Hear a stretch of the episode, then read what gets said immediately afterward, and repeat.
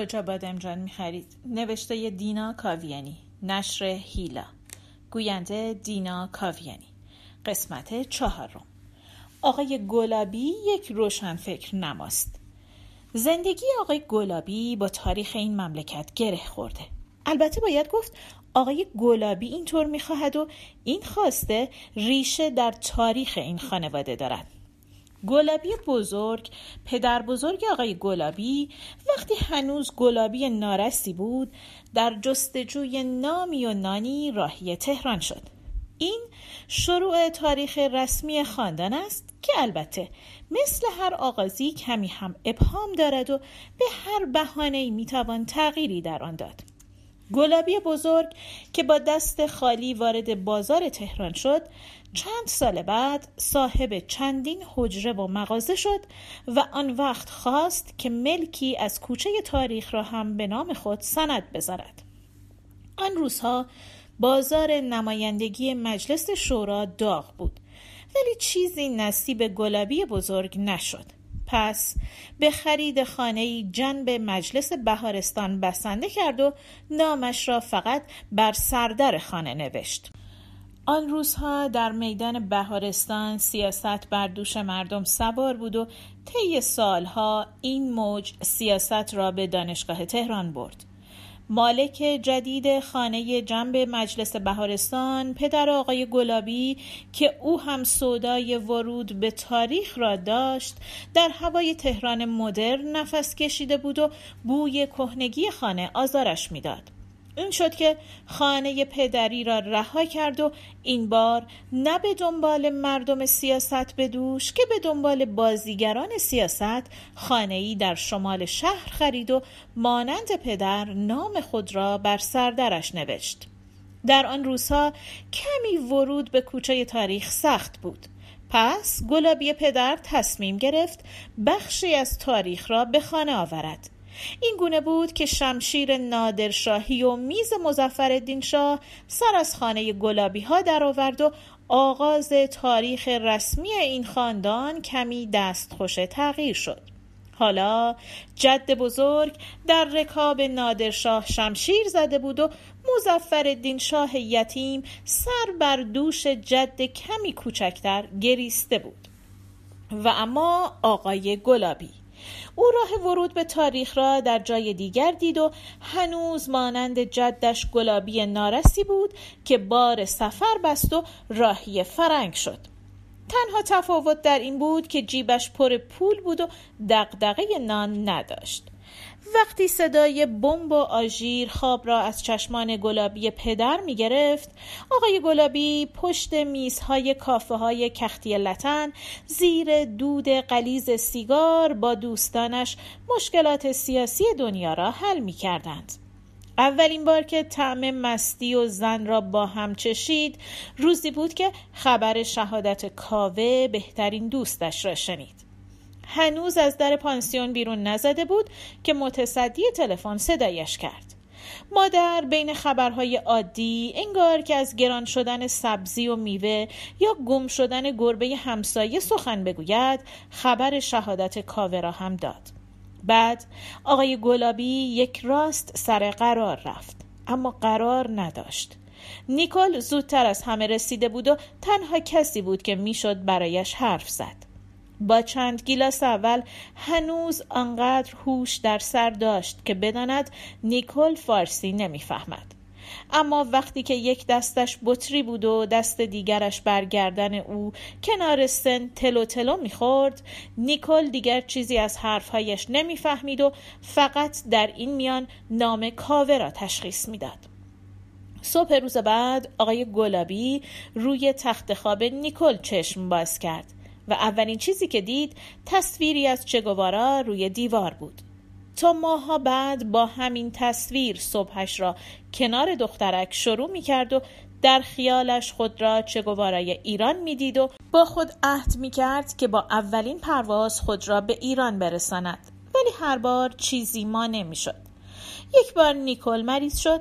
بار دیگر هوا خیلی خوب بود و نمی‌شد از خیر سفر اسپانیا گذشت و بعد هم کم کم نیکل و تصویر چگوارا آن جذابیت اولیه را از دست دادند و صدای آژیر و بمب هم جایش را به نوای سازندگی داد.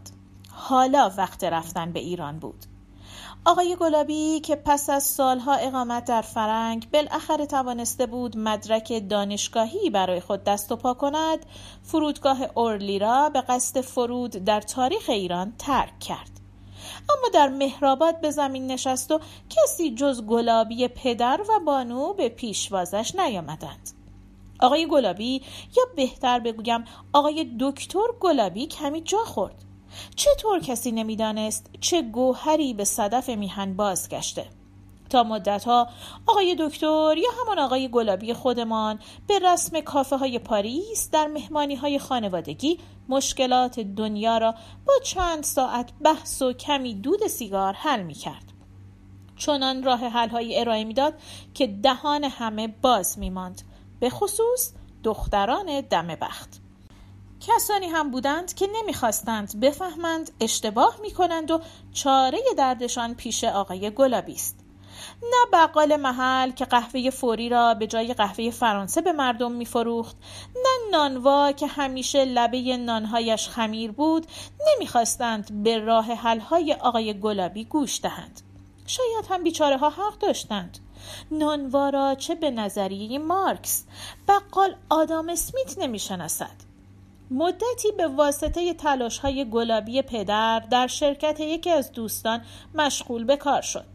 ولی از بد حادثه مشکلات نمی‌خواستند تسلیم راه حلهای او بشوند و آنجا هم کسی آقای گلابی را در جایگاه واقعیش ندید.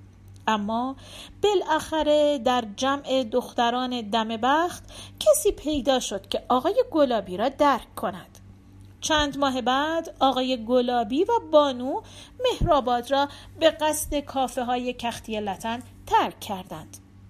حداقل آنجا مشکلات میفهمیدند که باید تسلیم راه های آقای گلابی شوند. اما پاریس در کختی لطن خلاصه نمی‌شد و بانو گلابی خیلی زود این را فهمید. یک بار که در شلوغی شتله یکی از ایستگاه های اصلی متروی پاریس خواسته و ناخواسته دستش از دست آقای گلابی رها شد و با آخرین سرویس مترو به خانه بازگشت پاریسی را کشف کرده بود که با آقای گلابی هیچ وقت گذارش به آنجا نمیافتاد. همین هم باعث شد در آموختن زبان فرانسه کوشش بیشتری بکند هنوز چند ماهی از ورودش به فرانسه نگذشته بود که صحبت کردن به زبان فارسی برایش مشکل شد و در هر جملش حتما چند کلمه ای فرانسه می گنجاند. آقای گلابی هم از اینکه می‌دید همسرش به این سرعت زبان فرانسه را یاد می‌گیرد خوشحال بود حالا حرف یکدیگر را بهتر میفهمیدند با اینکه همه جا می‌گفت که عاشق ایران و فرهنگ ایرانی است ولی فارسی حرف زدن در قربت به نظرش کار سختی میآمد و خود او هم نمی‌توانست موقع حرف زدن از کلمات فرانسه استفاده نکند. شاید اگر کمی با خودش صادق بود باید می‌گفت که این گونه حرف زدن نه ساده تر که با کلاستر است. به هر حال آقا و خانم گلابی از این جهت بسیار پیشرفت کردند و بعد از شش ماه که دیگر غم قربت و هوس دیزی هوش از سرشان برد و برای تعطیلات نوئل به ایران بازگشتند دیگر بانو گلابی هم فارسی را با لحجه فرانسوی حرف می‌زد. کم کم مزده شاتوبریان جای دیزی را گرفت و فاصله سفرها به ایران بیشتر شد. اما این چیزی از عشق آن دو به فرهنگ ایران کم نکرد و شعله خواست اجدادی در ذهن آقای گلابی خاموش نشد. اما خب جاذبه سواحل نیس و اسکی در پیرنه بیشتر بود. این شد که آقای گلابی در ساحل مدیترانه به فکر مشکلات ایران بود و وقتی برای اسکی به پیرنه می‌رفت حتما از جشن شب یلدا برای فرانسوی ها سخن می‌گفت تا برای فرهنگ سرزمینش کاری کرده باشد. بعد از مدتی هم به همت بانو گلابی پایش به محافل ایرانی پاریس باز شد و کسانی را پیدا کرد که اغلب سرنوشتی مشابه او داشتند. یعنی آنکه هر یک برای خود یگان ناجی ملک به حساب می آمدند و رعایا آنها را به حساب نیاورده بودند و به همین دلیل قربت نشین شده و در حسرت دیزی و چلو کباب و شاید هم چند پک جانانه مانده بودند که خماری گرس های پاریسی به هیچ عنوان با خماری نوع سناتوریش قابل مقایسه نبود. بانو گلابی هم البته در این میان بیکار ننشست. پس از اولین فصل حراج که دید درآمد آقای گلابی در برابر زیبایی لباسهای درون ویترین ها مبلغ ناچیزی است خود دست به کار شد. برخلاف میل آقای گلابی که با کار کردن زن بیرون از خانه مخالف بود در یک فروشگاه برای خود کاری دست و پا کرد و صد البته که این مهم به سادگی برایش میسر نشد. خب منظورم کار پیدا کردن نیست که البته آن هم خود مصنوی هفت من کاغذ است بلکه منظورم راضی کردن آقای گلابی است که برای خود مصنوی هفتاد من کاغذی می شود همان روزی که در ایستگاه شتله دست بانو گلابی از دست آقای گلابی رها شد چیزی در دل آقای گلابی فرو ریخت و این نه از ترس گم شدن بانو گلابی که از ترس از دست دادن اقتدارش بود که البته ترس بجایی هم بود. تا پیش از آن فقط آقای گلابی همه راه ها را می شناخت و تنها او بود که می توانست بی آنکه نگاهش به آسمان پاریس بیفتد یا متروی را اشتباه سوار شود و خدایی نکرده چند فرانکی پول هدر دهد از این سر شهر تا آن سر شهر برود. به علاوه چون بانو گلابی زبان نمی‌دانست بدون حضور آقای گلابی الکنی بود در میان جمع. شب بازگشت پیروزمندانه بانو گلابی به منزل با دو دست پر از خرید استوره آقای گلابی را در خانه شکست. حالا دیگر حوزه رفت آمد بانو گلابی فقط به فروشگاه سر کوچه آن هم برای خرید مایحتاج روزانه خلاصه نمی‌شد و او فهمیده بود که با ایما و اشاره هم می‌توان در کافه نشست و قهوه خورد.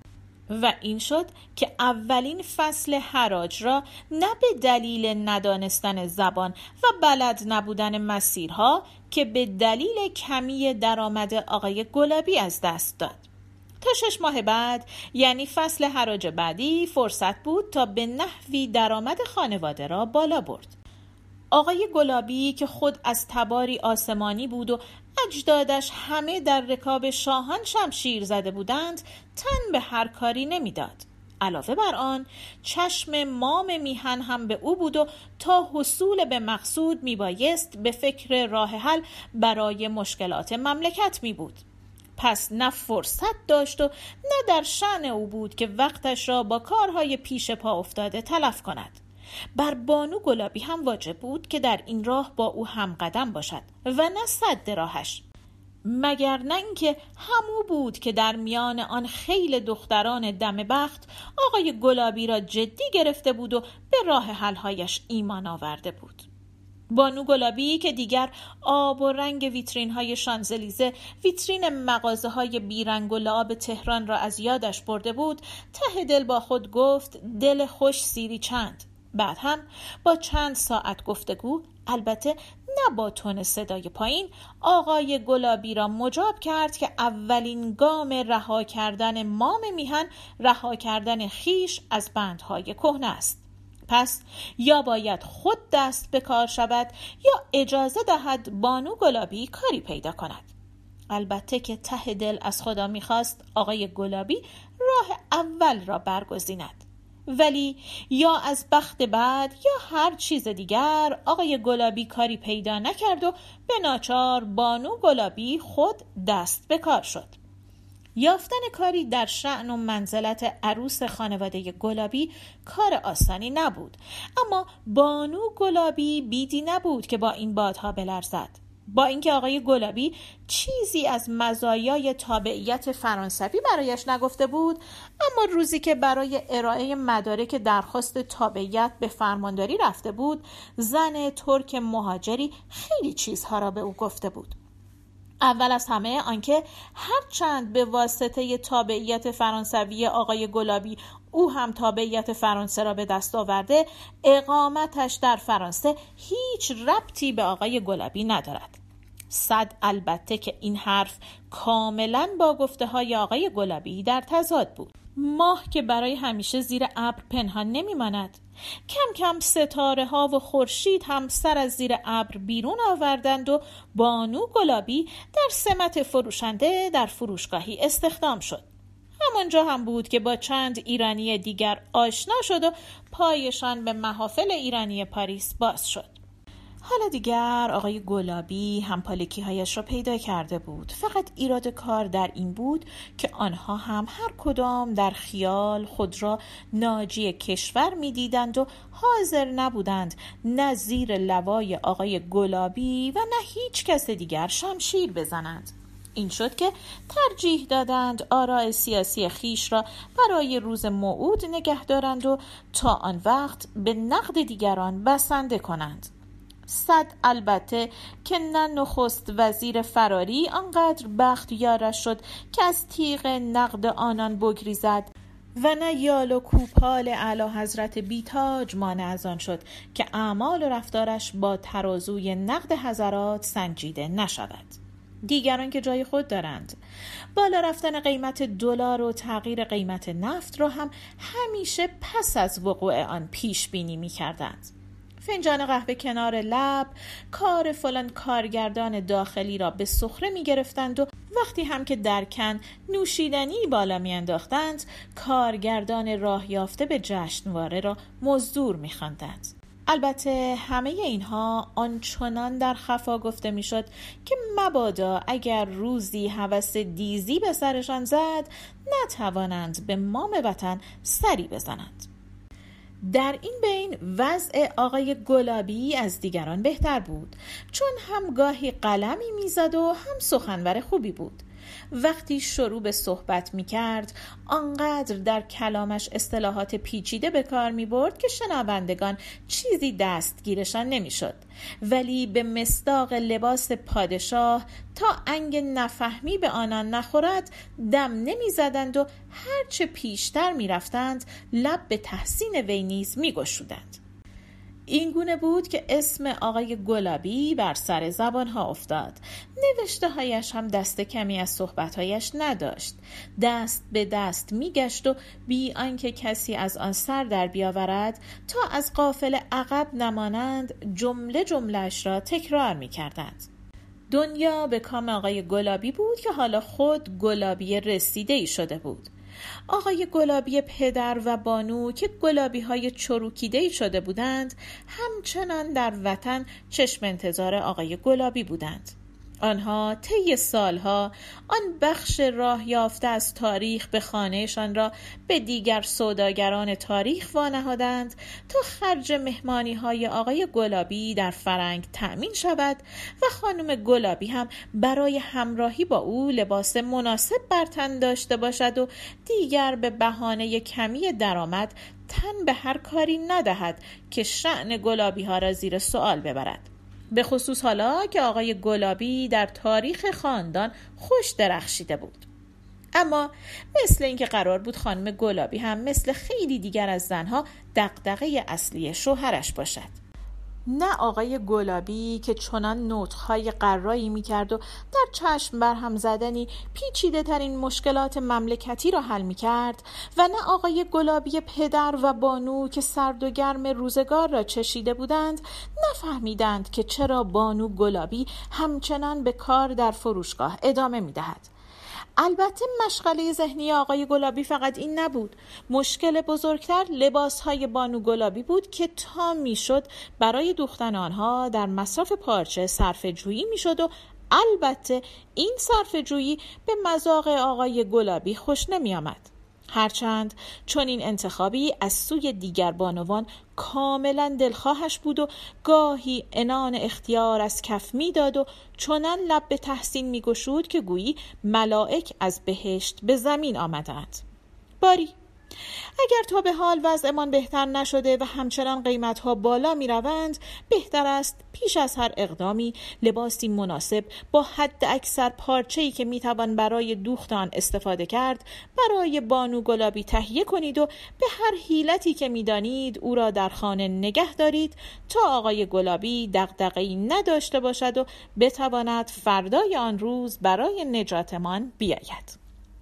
پایان قسمت چهارم.